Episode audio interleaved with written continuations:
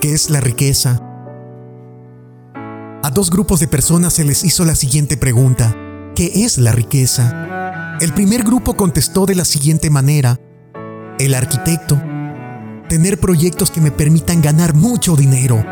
El ingeniero, desarrollar sistemas que sean útiles y muy bien pagados.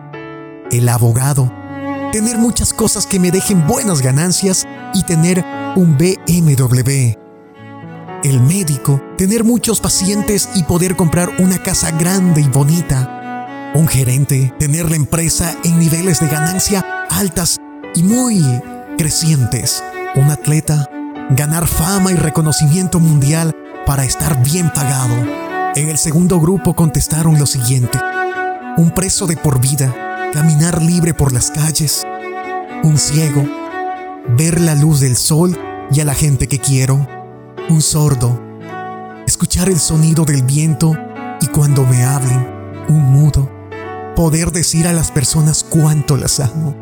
Un inválido, correr en una mañana soleada. Una persona con una enfermedad terminal, poder vivir un día más.